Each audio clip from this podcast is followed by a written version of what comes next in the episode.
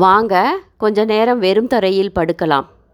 எப்போ வெறும் தரையில் படுக்கணும் எதுக்காக படுக்கணும்னு சொல்கிறேன் நம்மோட உடலை மனது தான் கட்டுப்படுத்துது.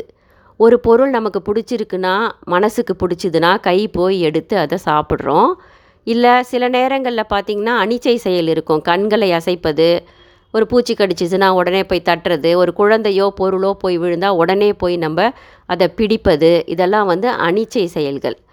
அப்புறம் ஒரு கோவில் தெருவுக்கு போகும்போது சில சில பேரை பார்த்தீங்கன்னா தூரத்துலேருந்தே இரண்டு கைகளையும் கூப்பி அப்படியே கும்பிடுவாங்க. கோயிலுக்கு உள்ளே போனாக்கா சாஷ்டாங்கமாக விழுந்து வணங்குவாங்க. பெண்கள் மண்டியிட்டு வணங்குவாங்க. இதெல்லாம் எதை குறிக்குது? பல பேர் பலவிதமாக சொன்னாலும் கடவுள் நீயே மேலானவன் உனக்கு நான் கீழானவன் என்னை நீ காப்பாற்று அப்படின்றது. பெரியவங்களை பார்த்தா தலை வணங்கி ஆசீர்வாதம் வாங்குறாங்க கும்பிடுறாங்க. அவங்கள மதிக்கிறத நம்ம உடல் மொழி மூலமாக வெளிப்படுத்துகிறோம் அதுபோல் மனசு இருக்கு இல்லைங்களா? அது வந்து சில நேரங்களில் ஒரு இடத்துல நிற்காம அலைபாய்ந்துக்கிட்டே இருக்கும்.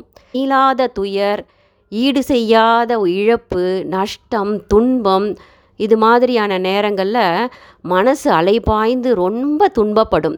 எவ்வளவு தான் அழுவுறது எவ்வளோ அழுதாலும் அந்த துன்பமோ துயரமோ இழப்போ நம்மை விட்டு நீங்கவே நீங்காது. அந்த நேரத்தில் தரையை நல்லா சுத்தம் படுத்திட்டு தலையணையோ தரையின் மீது எதுவும் விரிப்போ எதுவுமே இல்லாமல் அப்படியே படுத்துக்கோங்க.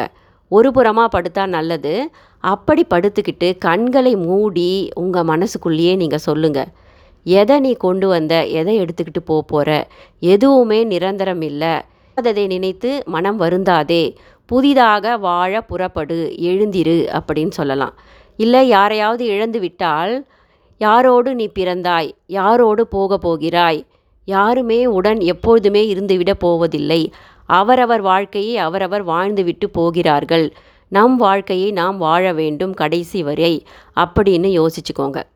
உங்கள் மனசுக்கிட்ட நீங்கள் என்ன சொல்லணும்னு நினைக்கிறீங்களோ மற்றவங்க எவ்வளோ தான் வந்து க அழுவாத கவலைப்படாத அப்படின்னு சொன்னாலும் சில நேரங்களில் அந்த மனசு கேட்கவே கேட்காது. திரும்ப திரும்ப பழைய வட்டத்துக்குள்ளேயே போய் சிக்கிக்கிட்டு சுற்றிக்கிட்டே இருக்கும். அந்த மாதிரி நேரங்களில் தனியாக போய் தரையில் வெறும் தரையில் படுத்து யோசித்து பாருங்கள் நீங்கள் செஞ்ச தவறு என்ன அவங்க செஞ்ச தவறு என்ன நான் வெறுமையானவன். எதையுமே எடுத்துக்காமல் போக போகிறோம் அப்படிங்கிற எண்ணம் வரும்போது தான் நல்ல ஒரு முடிவை நம்ம கொண்டு வர முடியும். இல்லைங்களா?